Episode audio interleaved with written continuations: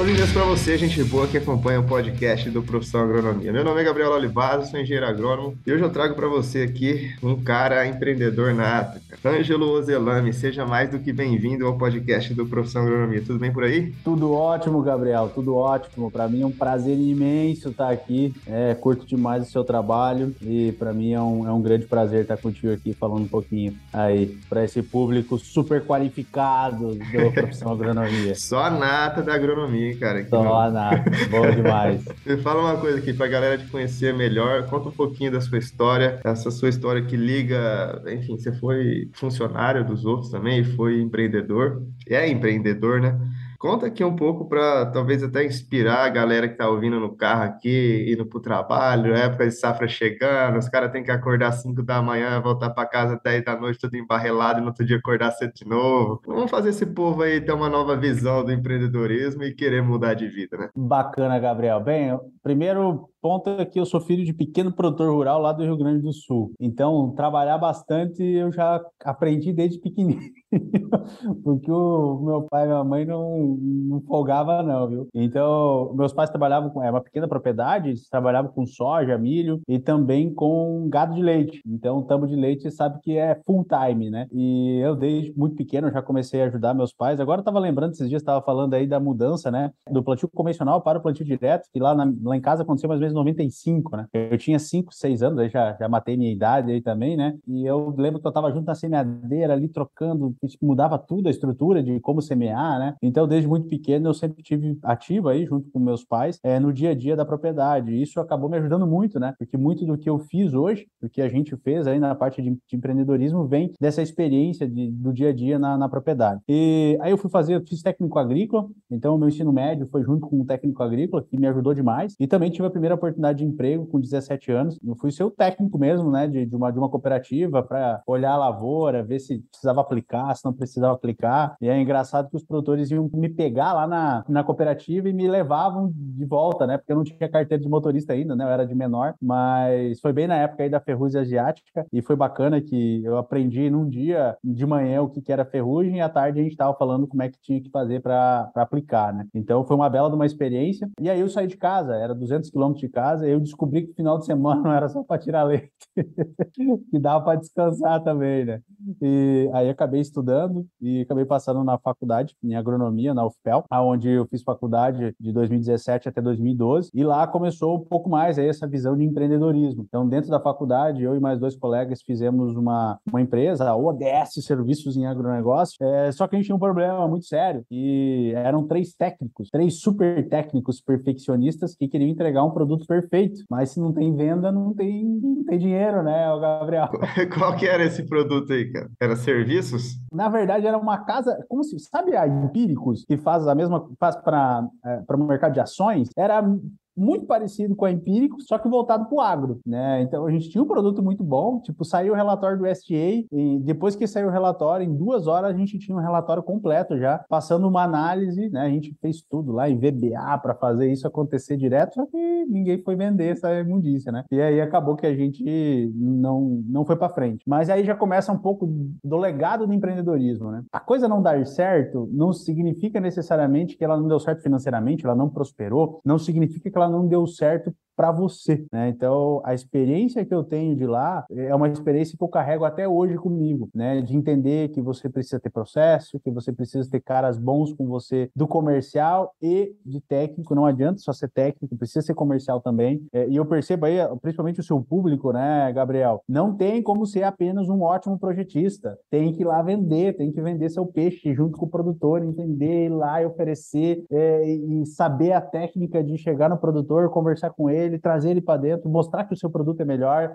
mostrar o porquê você vai fazer o melhor atendimento, o melhor é, projeto. É, isso eu aprendi a duras penas, né? Tanto é que a empresa não foi para frente, ela não prosperou. E aí, como ela não prosperou, a gente, eu voltei a trabalhar para outras pessoas. Mas é engraçado, eu fui no IMEG, Instituto Mato Grossense de Economia Agropecuária, aqui do Mato Grosso. Então, como a gente teve uma base econômica e de mercado muito grande lá, né? Então, eu aprendia tudo opera, como é que funciona uma operação de rede, como é que funciona uma análise de commodity. Então, tudo isso a gente acabou tendo esse know-how. E, e com esse know-how, eu acabei tendo uma bela oportunidade no IME, é, e aí eu saí lá de Pelotas para o Mato Grosso, né, onde eu estou aí quase 10 anos já de, de, de, Mato Grosso. E aí aqui eu comecei a trabalhar, engraçado que eu entrei aqui, eu, sempre falei no IME, né, que a minha intenção não era continuar, era é, adquirir experiência para montar meu negócio. E aí surgiu, dentro da, da própria, do próprio e-mail, surgiu o segundo projeto, chamava Meu Preço Certo, onde a gente gerava preço de soja para todas as cidades do Brasil e para todos os vencimentos da Bolsa de Chicago. Então, todas as cidades tinham todos os vencimentos é, e foi muito legal. Só que aí eu aprendi a segunda grande lição de empreendedorismo. É, hoje o mundo é tecnologia e se você não tiver um bom cara de tecnologia do teu lado, você tá ferrado. Porque e aí eu tive uma grande decepção né, no sentido de que puta fiz uma sociedade com um cara que não tava na mesma vibe que eu e isso não foi não foi legal, né? Então foi mais uma grande uma grande frustração, né? Então perceba aí que o negócio é, é, é duro, sabe? É, tomando porrada atrás de porrada até acertar o passo, né, cara?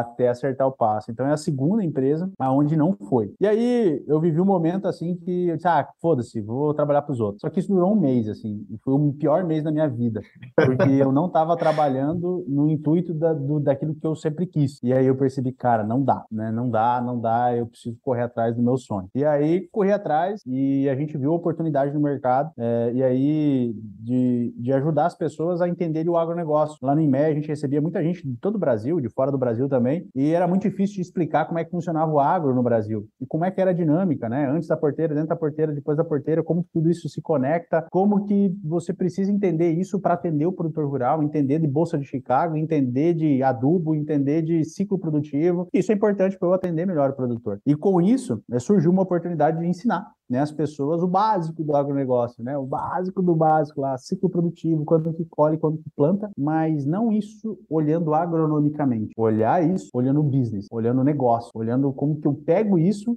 e transformo em dinheiro para mim ou para a empresa que eu estou trabalhando. Eu pego isso e entrego um produto, um serviço mais adequado para o meu cliente, porque eu conheço a necessidade dele. Eu sei quando que ele precisa, eu sei quando que ele tem. E aí surgiu a Escola Agro, onde a gente ensina hoje. Estamos batendo quase 5 mil alunos já, o, Gabriel. Esse final de ano aí nós batemos, batemos 5 mil alunos. E ela começou em 2017, então já tem uma maturação. Mas ela começou a decolar mesmo aí, é, dentro da pandemia, né? Onde a gente teve um ganho absurdo. É, e aí sim a gente começou a, a, a, fluir com uma rapidez bem, bem interessante, né? Então, a, demorou muito tempo, né? É, para maturar mas sempre focado no problema. E aí sim, com uma pessoa comercial, uma pessoa mais técnica, as coisas começam a rodar. E no meio disso também surgiu uma outra uma outra, a gente viu a necessidade é que o produtor era um cara muito bom, a gente brinca, né? Ele é um ótimo CEO, ele adora estar na operação, em cima do trator, trabalhando, fazendo tudo. Ele é fantástico nisso, até que o Brasil tem uma produtividade absurda como a gente tem, é, é, é,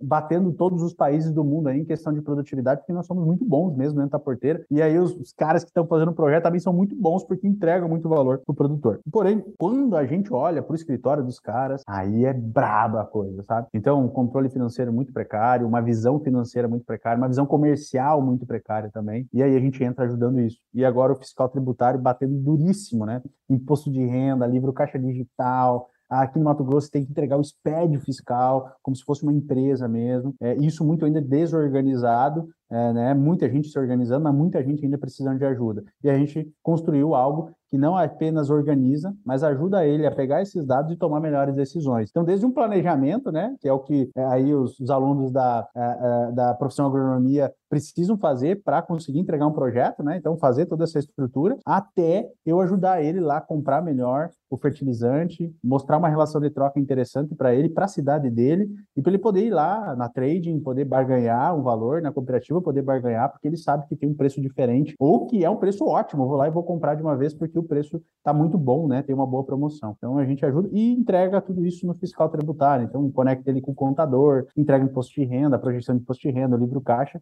e o SPED fiscal para esse produtor também. Isso ajuda muito, né? Porque pelo menos a maioria das propriedades rurais, acredito eu, seja uma bagunça, né, cara? O cara vai juntando nota, jogando no colo do contador, no final não bate nada, e ele faz um bem bolado lá e sai o negócio e vida que segue, reza para receita não pegar. E puxando um pouco do assunto da, da escola agro, cara, vai de frente com uma dificuldade que todo projetista encontra pelo caminho, né? O cara vai lidar com o pessoal do banco, o pessoal do banco não sabe nem o que é um pé de soja, né? Nem quando planta, nem quando colhe, nem quanto dá para tirar por hectare, nem não sabe porra nenhuma. Aí o cara, principalmente o iniciante que não tem direcionamento, fica totalmente perdido, sem saber para onde ir, faz aqueles projetos mequetrefe lá, vai pro banco, quando chega num cara que sabe analisar mais, mais bonitinho, volta e tem que refazer e vida que segue, né? E a escola agro acaba que resolve esse tipo de problema, né? Educa o pessoal das instituições financeiras para atender não só melhor o produtor e indiretamente atender o projetista, né? É, isso é bem interessante que você falou. É o nosso principal cliente, são as instituições financeiras, Sicredi, Cicobi, aí disparado nossos principais clientes, é, e eles têm uma preocupação muito grande nisso. E tem um turnover e, e um crescimento absurdo dessas empresas. Então, realmente tem muita gente nova que tem dificuldade para entender como o agro gira, né? E a escola agro entra justamente ajudando essa pessoa a entender é, como funciona desde o ciclo produtivo. Eu brinco, né? Nas nossas conversas de MM Agro, né? Que eu ensino o ciclo produtivo, como é que ele funciona. Chega a ser bizarro de simples, porém a importância que tem dominar isso para uma visão comercial é muito grande. Né? Então aí se você é projetista e, e, vai conversar com o teu gerente do banco lá, né? Pode falar da escola agro se ele não faz ainda, que vai ter muita gente que já faz. É, se ele não faz ainda, fala para a direção aí que é legal, porque vai ajudar bastante ele a entender. Tá precisando. entender, entender como que funciona, né? As necessidades do próprio projetista, né? É, para que ele consiga entregar um bom projeto e, e que. Acho que é, é interessante isso, né? Porque eu enxergo muito hoje o lado da instituição financeira, e eu consigo visualizar muito o lado do projetista e o lado do produtor, obviamente. No fim do dia, o que todo mundo quer é dinheiro para produzir e para pagar as contas tudo certinho, né? Então é o que todo mundo quer, né? Tudo se resume é, a isso, né, cara? Só que aí, tipo, é. você pega os caras da instituição financeira, o cara é formado em administração, outro em contabilidade, outro é em direito, o cara não entende porra nenhuma do agro, né? E cai lá para atender o produtor rural e ter que entender a necessidade dele, enfim, quando ele precisa de dinheiro, é, que momento que ele tem que pagar, e aí as pessoas não, não conseguem captar isso aí, né? A Escola Agro veio para resolver isso. É, é engraçado, cara. Hoje de manhã, o meu pai, eu estava conversando com meu pai, e ele é produtor ainda, trabalha lá, né? Tem mais de 70 anos de idade, mas tá lá no dia a dia, né? E ele falou: ah, fui numa instituição financeira X lá, e falei que não vou mais fazer, porque ah, tá ruim, sabe? Não estão me entregando o que eu preciso. E a mulher quase chorou lá, porque era amigo do pai também, né? Ele disse assim: ah, eu passei toda para outra instituição porque me atende melhor, porque entende a minha necessidade e tal. E isso é assim, né? É assim. Então, se você quer o cliente para você, é, vai ter que atender bem. E cada vez mais o produtor está exigindo esse atendimento diferenciado e o projetista também tem que exigir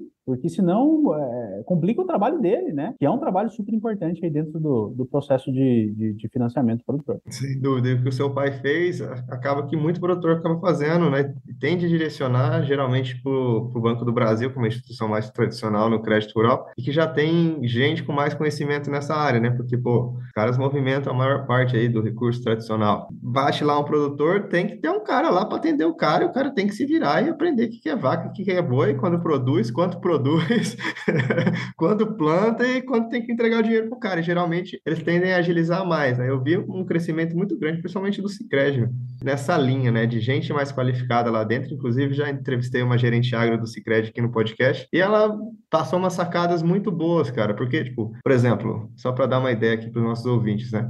Tem época que, pô, tem linha que fecha, tem linha que abre e vida que segue, né? E quando as linhas estão fechadas, tem muito projetista que fica, pô, o que, que eu vou fazer agora, né? Aí, beleza.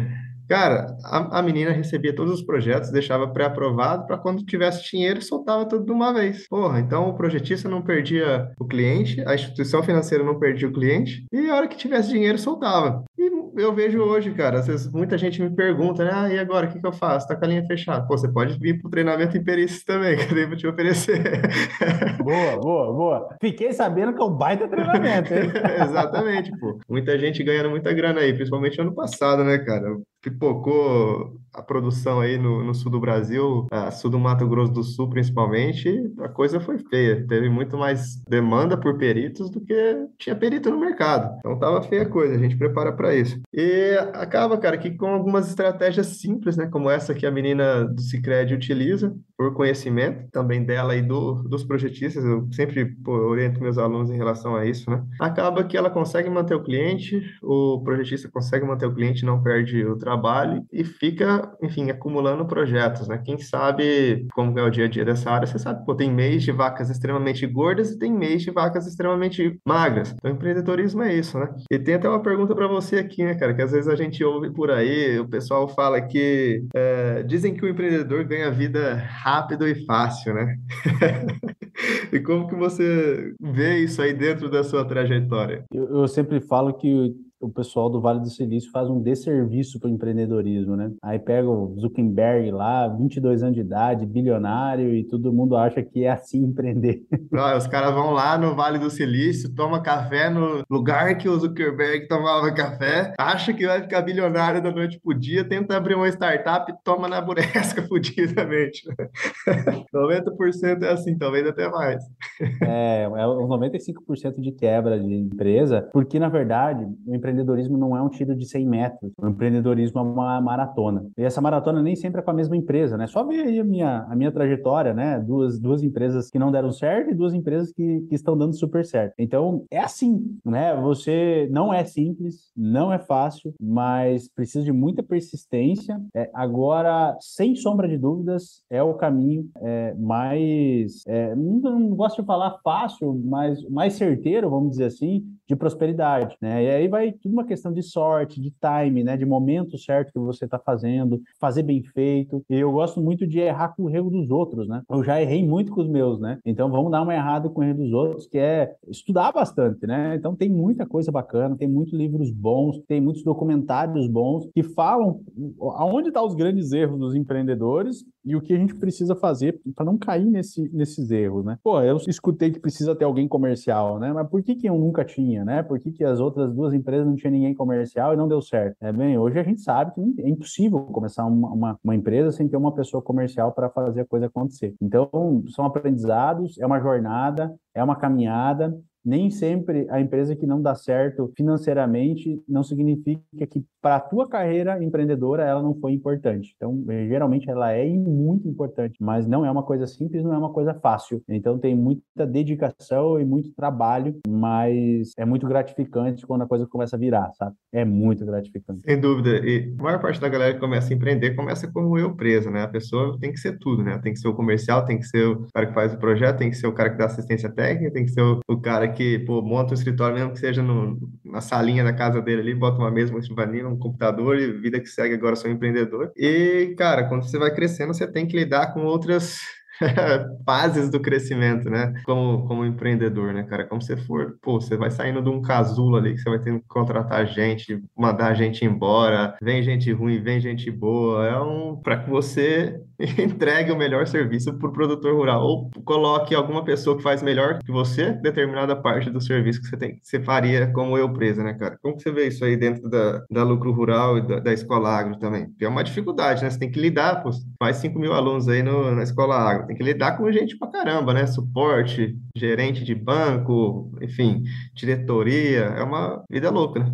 É, realmente é desgastante e é interessante que às vezes o projetista ele se enxerga sozinho. Não, mas eu não vou trabalhar sozinho, ou uma pessoa, duas pessoas. Eu conheço um escritório que inclusive é cliente nosso da, da Escola Agro. Esse ano, ele, eles, o escritório, né, aí tem comercial, tem cara de projeto, tem gerente de projeto dentro do escritório, eles vão rodar mais de bi de reais de busca de financiamento para os clientes dele. Mais de bi, cara. Pensa, um, um escritório, um cara, uma pessoa, né, claro, são vários, né, são duas, três pessoas que são os donos, né, que, que montaram o escritório, mas eles vão rodar um bi e meio de, de reais nesse, nesse plano safra, né? De, de, de recurso que eles estão trazendo para os clientes dele. E, só que eles são 10, 12 pessoas, né? Então tem que gerenciar tudo isso. Então muitas vezes as pessoas veem apenas como. Eu vejo isso muito no escritório, uma, duas pessoas. E não, né? Ele pode ser um negócio muito grande e prosperar muito. Obviamente que vai ter que. É, é uma dor, primeiro é a dor de você fazer tecnicamente bem feito. E aí, quando você começa a crescer, vai começar dores de RH, né? Dores de RH, Que é contratação, vai dores de operação, então tem que ter pessoas muito boas para executar essa operação, os processos muito bem feitos, vai ter dores de tecnologia, sendo uma, um trabalho de tecnologia ou não, a tecnologia vai ter que estar ali dentro, então você vai ter que se adaptar a ela para ganhar em processo, para ganhar em, em, eficiência, e vai ter a dor comercial, né? Então vai ter que ir mais, ser,